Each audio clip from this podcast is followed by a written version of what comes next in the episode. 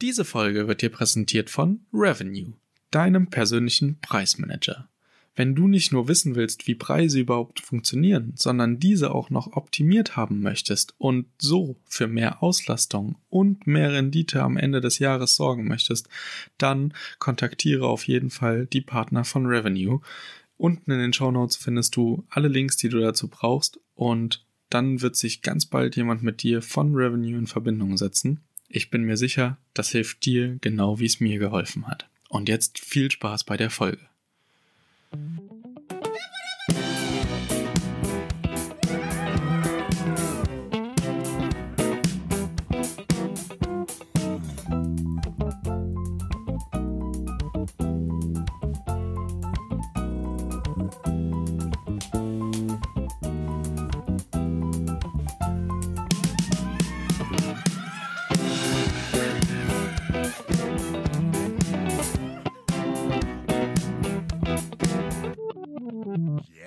Geht's los. Hallo und herzlich willkommen zu einer neuen Folge vom Erhört Podcast. Und ihr seht oder ihr hört gleich, ich bin nicht alleine und habe ein sehr, sehr spannendes Thema für euch mitgebracht, da ich persönlich schon sehr lange mit diesem Thema hadere und auch schon die ein oder anderen Vorfälle bei mir passiert sind, wo ich mir gewünscht hätte, ja, zumindest selbst einen Überblick zu haben. Und genau aus diesem Grund sind wir heute hier zusammen und sprechen über das Thema Versicherung. Und dazu begrüße ich ganz herzlich den Florian, meinen persönlichen Berater und auch, deswegen äh, ist er auch eingeladen, selbst ähm, involviert in das Geschäft der Ferienimmobilien. Hallo Florian. Hi Kelvin, grüß dich. Freut mich, dass ich äh, hier sein darf. Ja, sehr gerne. Wir reden ja heute ein bisschen über das leidige Thema Versicherung. Ich hatte in der Vergangenheit schon das leidige Thema Steuern, aber beides äh, meiner Meinung nach sehr, sehr wichtige Themen, gerade wenn man auch ähm, ja, ruhiger schlafen möchte und das Gefühl, ja, zumindest gerne hätte zu wissen, es ist alles gemacht, was man machen kann. Und du hast uns da ja ein bisschen was mitgebracht. Du hast ähm, das so ein bisschen am an meinem eigenen Praxisbeispiel sozusagen herangezogen. Und das werden wir euch jetzt einmal auf die Ohren drücken und hoffen, dass ihr davon ganz viel mitnehmen könnt und euch inspirieren lassen habt. Genau. Dann gehen wir mal rein in die Bücher, oder? Genau, schauen wir mal, machen wir mal das äh, schöne Buch äh, der Versicherungen auf. ähm, vielleicht kurzer äh, Einwurf am Anfang. Ähm, also für alle Zuhörer. Äh, das Ganze ist natürlich jetzt ein äh, sehr individuelles Thema. Das heißt, äh, wir schauen uns das jetzt mal am Beispiel von Kelvin an. Ähm, wenn ihr aber das jetzt für euren eigenen Case prüft, sucht euch da einen Berater, kommt gerne auf mich zu, dass man sich das Thema in dem Zuge angucken kann, weil das Ganze stellt natürlich keine Anlageberatung oder Empfehlung dar ähm, sondern ist halt ein sehr individuelles Thema. Deswegen ist es sehr wichtig, dass man sich da mit einem kompetenten Ansprechpartner zusammentut. Sehr genau. schön. Haben wir, den, haben wir den Disclaimer auch durch. Ähm, genau, aber nehmt das wirklich ernst. Also macht jetzt hier keine Blaupause, weil im Zweifel zahlt ihr was und habt trotzdem keine Versicherung, ähm, weil, die, weil die Fälle einfach nicht zusammenpassen. Also da wirklich auf die Worte hören und äh, schaut, dass ihr da jemanden Kompetenten zur Seite habt. Wenn ihr keinen habt oder unzufrieden seid, dann ähm, könnt ihr auch in den Show Notes einfach mal die Kontaktdaten vom Florian auschecken und ähm, werdet da auf jeden Fall gut beraten. Sehr gut. Genau, Kevin. Ähm, wir hatten ja gesagt, wir gucken uns mal deinen Fall im Speziellen an. Ähm, du hast ja im Prinzip zwei Fälle. Ich würde mich mal auf den Fall äh, des klassischen Arbitragemodells beschränken. Ähm, aus dem einfachen Grund, weil du da natürlich ähm, in direkter Haftung auch drin stehst. Und Haftung ist, glaube ich, das Stichwort, was uns so ein bisschen auch durch die Folge leiten wird, weil am Ende des Tages, wenn wir über Versicherungen sprechen, dann stellen wir natürlich auch immer wieder fest, wenn ein Schadensfall eintritt, ähm, ist die Frage, wer haftet am Ende des Tages dafür. Und ähm, das vielleicht äh, zu Beginn an erwähnt, macht es natürlich immer Sinn zu prüfen, im Regelfall haftet natürlich der, der den Schaden verursacht hat. Das heißt, wenn jetzt ein Gast bei dir in der Wohnung ist und ähm, dort irgendwie ein Bild von der Wand reißt, weil er irgendwie freudig ist und durch die Wohnung hüpft, dann ist der Schadensfall relativ klar. So, der hat das Bild runtergeschmissen, das heißt, er ist dafür verantwortlich. Das heißt, im Zweifelsfall zahlt seine Privathaftpflicht. Das heißt, vielleicht da an der Stelle der erste Hinweis, wenn wir das überprüfen können, ist es immer ratsam zu überprüfen, hat derjenige eine Privathaftpflicht. Das ist jetzt vielleicht bei einem Schaden, wo ähm, ein Bild äh, runterfällt von der Wand, vielleicht nicht so dramatisch, es sei denn, es ist irgendwie ein Da Vinci. Aber im, im Regelfall hängen ja bei uns in den, in den Ferienwohnungen keine hochwertigen ähm, Fotografien oder Bilder. Aber das ist ein relativ einfacher Fall. Und äh, wir hatten das im Vorgespräch schon mal äh, so ein bisschen erläutert. Ähm, ich habe das im Bekanntenkreis mitbekommen. Da ist ähm, bei jemandem äh, also in seinem eigenen Studentenwohnheim, in seiner Wohnung. Derjenige ist in der Wohnung quasi nach Hause gekommen von einer Party, äh, wollte sich noch duschen, bevor er ins Bett geht, ist dann aber in der Dusche eingeschlafen. Und äh, dadurch, dass er dann in der Dusche eingeschlafen ist, hat er dann ähm, in dem Fall den Abfluss verstopft mit seinem eigenen Körper sozusagen. Und äh, dadurch, dass er nicht nur kurz eingeschlafen ist, sondern wirklich zwei, drei Stunden auch in der Dusche entspannt geschlafen hat, weil ich meine, jeder kennt es irgendwie bei warmem Wasser, lässt sich auch ganz gut mal einnicken, ist äh, tatsächlich da die ganze Wohnung überschwemmt. Und äh, nicht nur seine Wohnung, sondern auch die Wohnung unten drunter. Das heißt, im Endeffekt waren es vier oder fünf Wohnungen, die dort ähm, am Ende einen Wasserschaden hatten. Und jetzt denkt man erstmal Wasserschaden, naja, das ist irgendwie so ein klassisches Hausratthema. Naja, weit gefehlt, weil der Verursacher ist ja der Herr in der Dusche gewesen. Das heißt, auch da greift wieder die Privathaftpflicht. Und auch da ist es natürlich wieder ratsam zu überprüfen, hat derjenige eine Privathaftpflicht. Und ähm, weil das im Vorfeld auch schon mal aufkam, die Frage, wie sieht es denn ähm, jetzt am Ende des Tages aus? man hat das vielleicht nicht überprüft oder hat nicht die Information vom Gast bekommen. Der Gast hat keine Privathaftpflicht. Was passiert denn dann am Ende mit dem Schaden? Und naja, an der Stelle lässt sich vielleicht sagen, dann ist es ratsam, wenn man selbst eine Privathaftpflicht hat und äh, dort über das Thema Forderungsausfalldeckung zumindest mal von seiner Privathaftpflicht prüfen lässt, ob das ganze Thema eben ähm, darüber abgedeckt ist. Wichtiger wichtige Hinweis an der Stelle. Eine Forderungsausfalldeckung sorgt natürlich immer dafür, einen Schaden äh, zu übernehmen, wenn der andere keine Privathaftpflicht hat. Die hat aber natürlich auch eine Selbstbeteiligung, weil man eben verhindern will, dass man einfach sagt, du, der Kumpel hat irgendwie das Handy runtergeschmissen, ich, äh, der hat keine Haftpflicht, ich lasse das mal meine Haftpflicht zahlen und um das so ein bisschen zu verhindern, so diesen leichten äh, Versicherungsbetrug, ähm, hat man eben da eine sehr hohe Selbstbeteiligung in der Forderungsausfalldeckung, um eben zu verhindern, dass jeder Kleinstschaden eben dort gemeldet wird. Das ist vielleicht nur wichtig an der Stelle zu wissen. Und warum greift dann vielleicht deine Privathaftpflicht? Naja, gut, weil du bist so der Nächste in der Kette, der dann irgendwie dafür verantwortlich ist, weil der Vermieter, der dir die Wohnung vermietet hat, sagt natürlich, naja gut, mir ist es am Ende des Tages egal, wir haben einen Wasserschaden, der Wasserschaden muss irgendwie ähm, repariert werden. Der Gast kann es nicht reparieren, weil er vielleicht keine Privathaftpflicht hat, weil er auch sonst irgendwie keine finanziellen Mittel zur Verfügung hat. Dann greift die Privathaftpflicht von dir.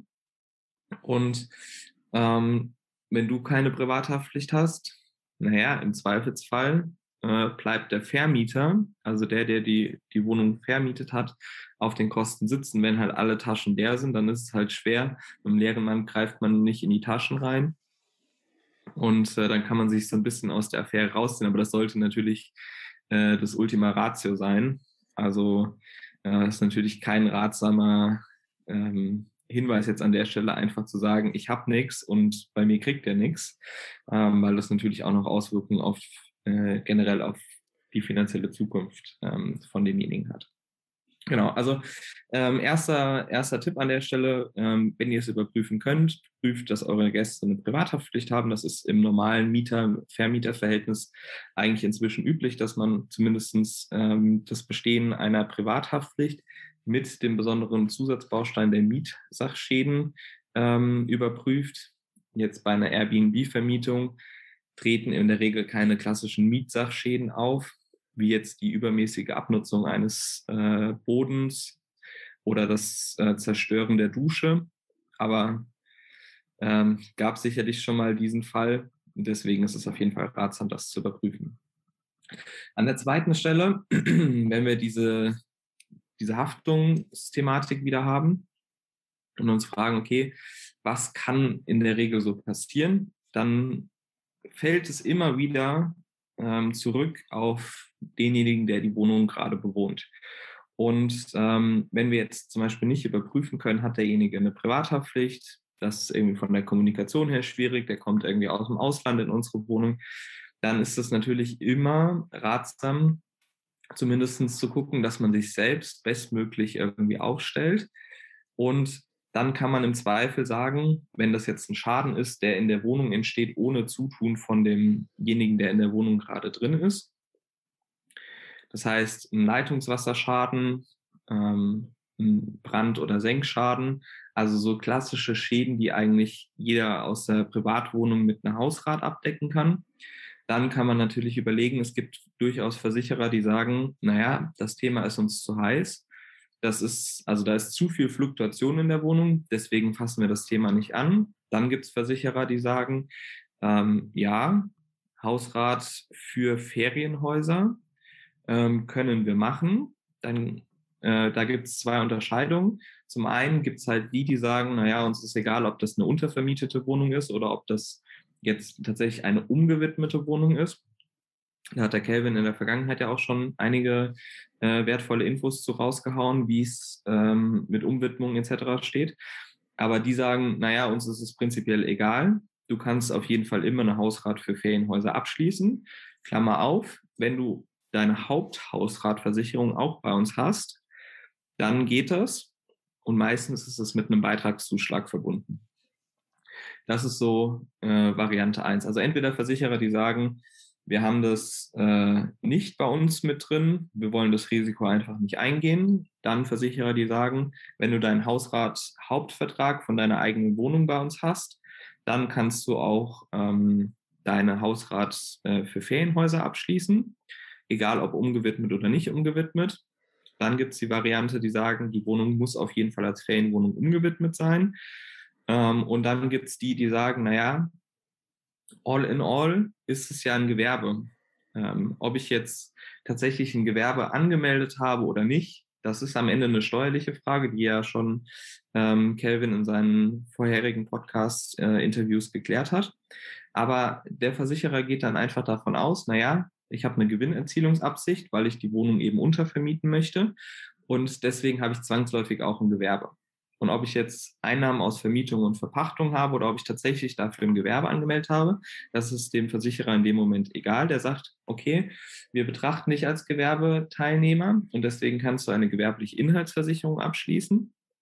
Diese gewerbliche Inhaltsversicherung ist vom, ähm, von der Idee her äh, im Prinzip die gewerbliche Hausratversicherung. Also so kann man sich das vorstellen. Im Prinzip deckt die genau die gleichen Sachen ab. Und ähm, das ist natürlich auch ratsam zu sagen, ähm, hey, ich überprüfe einfach für meinen Fall, was ist irgendwie die beste Variante und die preisgünstigste Variante. Und ähm, dann habe ich das Thema äh, darüber zumindest im zweiten Schritt abgedeckt. Und dritter Schritt, ähm, wenn ich mir das Thema angucke, dann kann ich natürlich auch immer sagen, ich kann mich jetzt in eine bessere Position hieven, weil am Ende des Tages bin ich ja auch immer Vermieter. So, als Vermieter, ob ich jetzt die Wohnung untervermietet habe oder ob ich selbst Eigentümer bin, spielt in dem Zuge keine Rolle, weil ich habe ja mit meiner mit meinem Vermieter eine Untervermietungsklausel vereinbart und dann kann ich ja auch als Vermieter auftreten. So. Und dann habe ich natürlich immer die Möglichkeit zu sagen, ich mache eine sogenannte Vermieterrechtsschutz, um dann eben einfach sagen zu können, alles klar, wenn irgendwie was eintritt und der Gast äh, oder die äh, Gästin stellt sich quer, dann gibt es natürlich äh, immer noch die Möglichkeit zu sagen, okay, man geht vielleicht in Rechtsstreit, wenn das jetzt irgendwie ein kleiner Schaden ist, würde ich mit den Aufwand nicht machen, weil auch da gibt es in der Regel eine Selbstbeteiligung. Aber ich sag mal, bei größeren Schäden, die mal auch schnell in die äh, Zehntausende oder Hunderttausende gehen können, macht so eine Vermieterrechtsschutz durchaus Sinn, um vielleicht auch auf Augenhöhe mit der anderen Partei streiten zu können.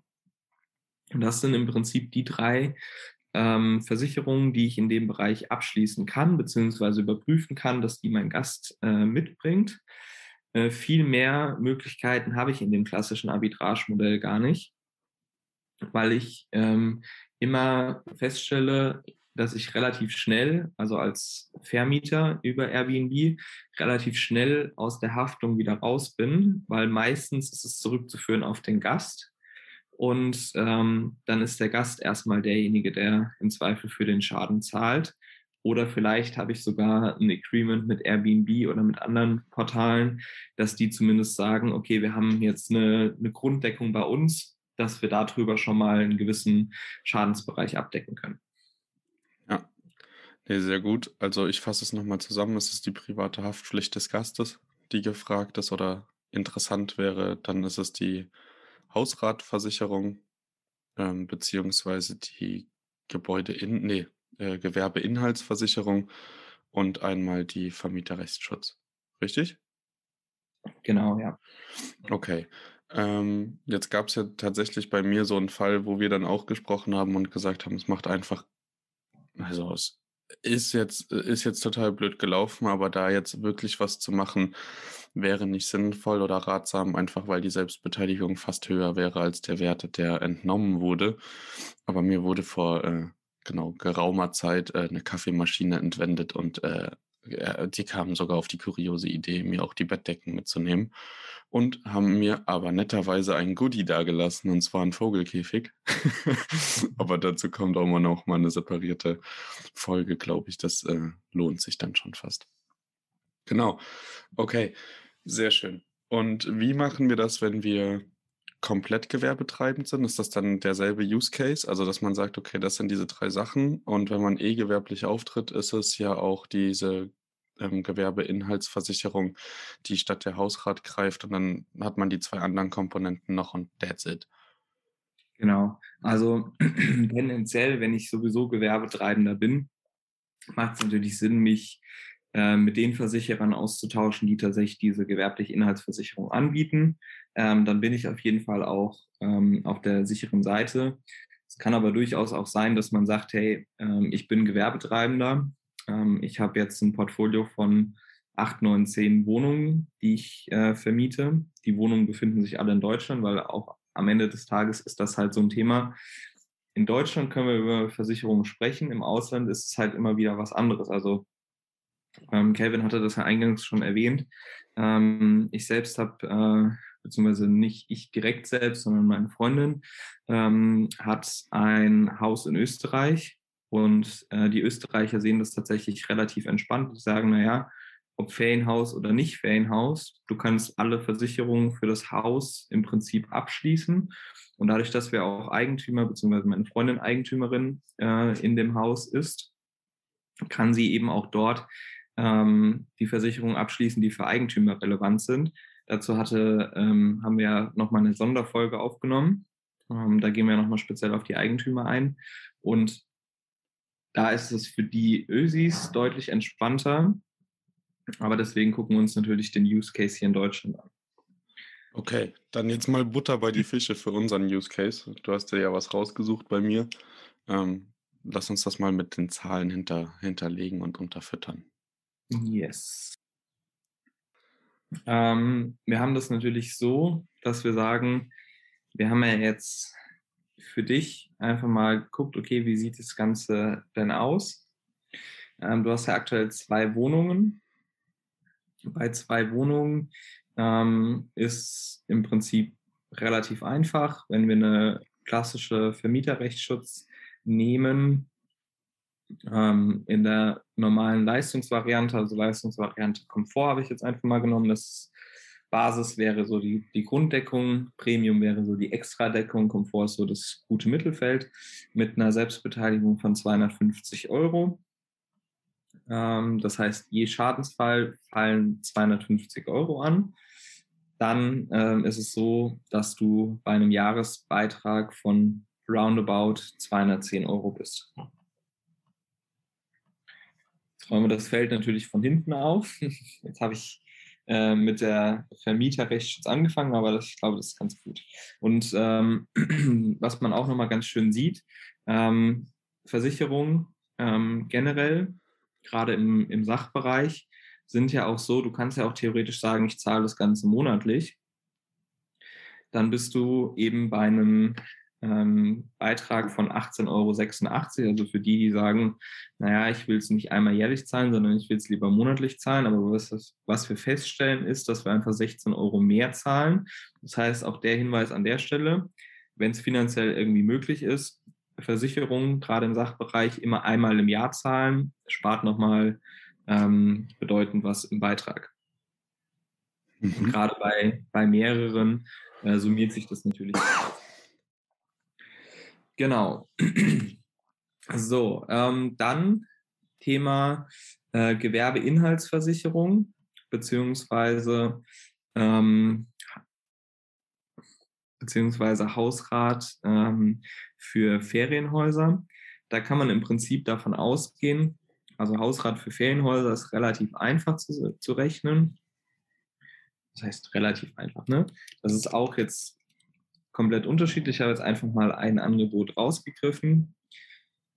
Man kann davon ausgehen, die klassische Hausratversicherung ähm, jetzt für Calvins Fall würde 38,02 Euro kosten. Wenn wir jetzt von einer Hausratversicherung für Ferienhäuser sprechen, kann man gut und gerne davon ausgehen, dass der Versicherer einen Risikozuschlag von 50 bis 100 Prozent nimmt. Das heißt, ähm, wir haben im Prinzip das anderthalbfache bzw. doppelte. Das heißt, statt 38 Euro hätten wir im Zweifel in der Spitze 76 Euro. Das ist einfach deswegen begründet, weil die Versicherer natürlich sagen, wir haben dort ein höheres Risiko, ähm, weil wir natürlich eine Fluktuation an Gästen haben und äh, dadurch natürlich auch die potenziellen Gefahrenquellen, die was in dieser Wohnung kaputt machen könnten, ähm, auch steigen. genau. Ähm, bei der Gewerbeinhaltsversicherung da kommt es im Prinzip individuell so ein bisschen drauf an. Da müssen wir wieder nach der Bruttojahresmiete gucken, ähm, die das Objekt abwirft.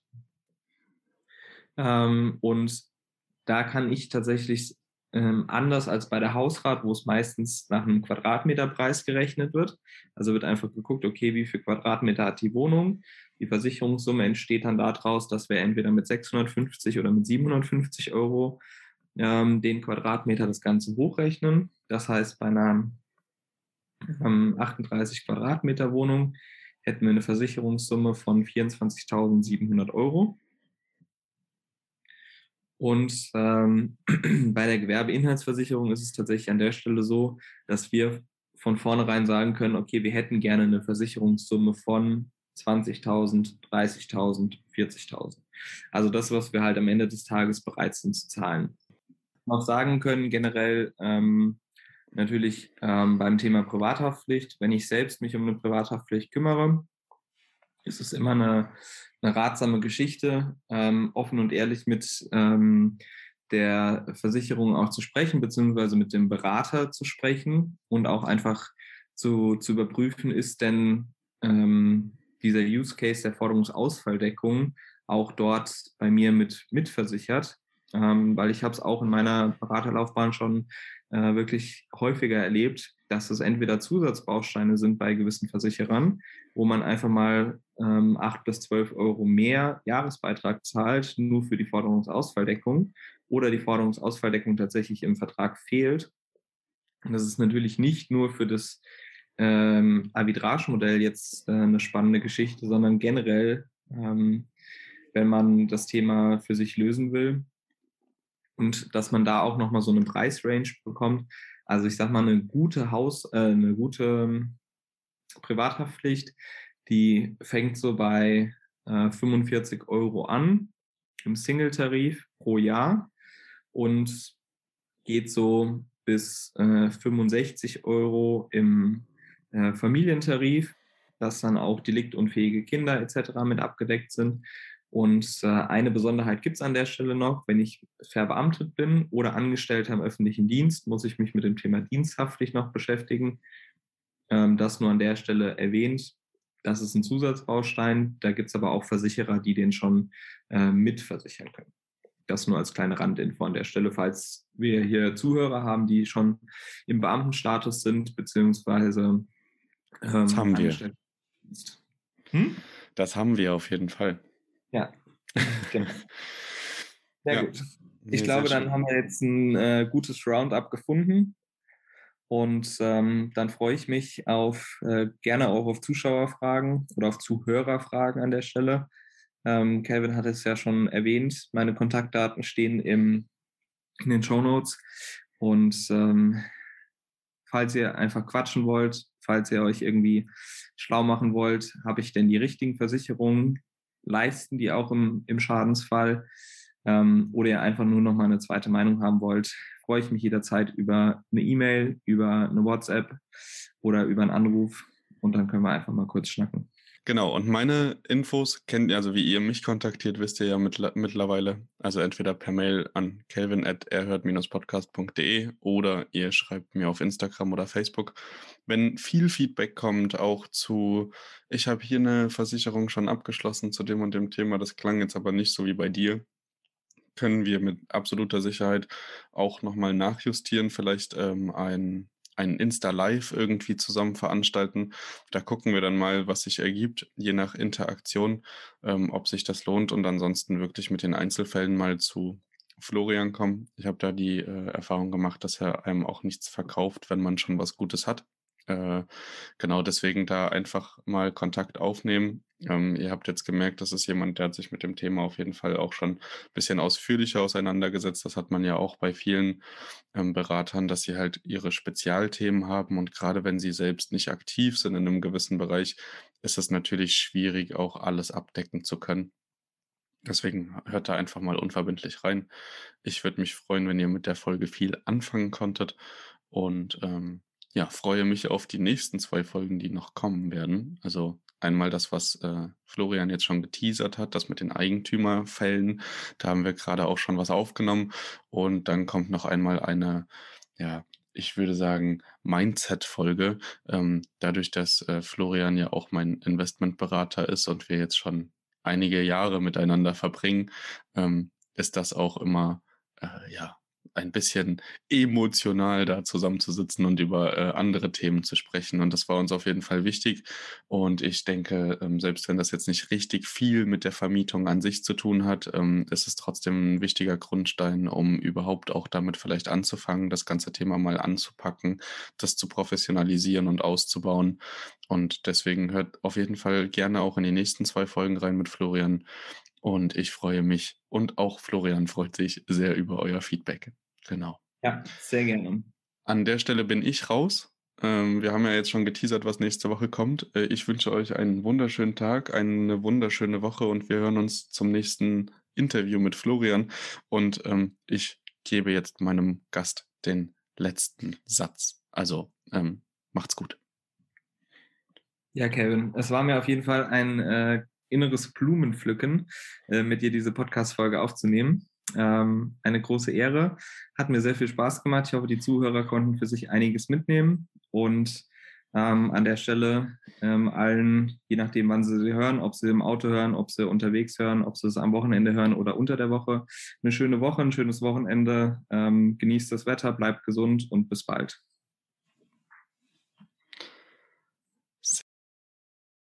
So, und wenn du jetzt denkst, boah, darüber müssen wir mal sprechen oder das interessiert mich noch mal ein bisschen tiefer. Oder Hilfestellungen in anderen Themen brauchst und denkst, boah, es wäre schön mal mit jemandem darüber zu sprechen, dann lade ich dich jetzt herzlich ein. Schreib mir auf Facebook, Instagram oder vielleicht sogar eine Mail an kelvin at erhört-podcast.de und ja, schreib mir deine Fragen oder lass uns direkt einen Telefontermin ausmachen und dann setzen wir uns mal zusammen an deine Situation und schauen, wie wir deine Situation passgenau für dich so optimieren kann, dass du ruhig schlafen kannst, glücklich bist und auch erfolgreich in dem, was du tust. Also scheu dich nicht, kontaktiere mich gerne, ich bin für dich da. Ich bin auch immer an neuen Themen interessiert und da entstehen in Gesprächen meistens ganz, ganz viele Ideen. Also schreib mir und lass uns einfach mal sprechen. Ich freue mich sehr. Bis dahin und jetzt ist aber wirklich Schluss. Ciao, ciao.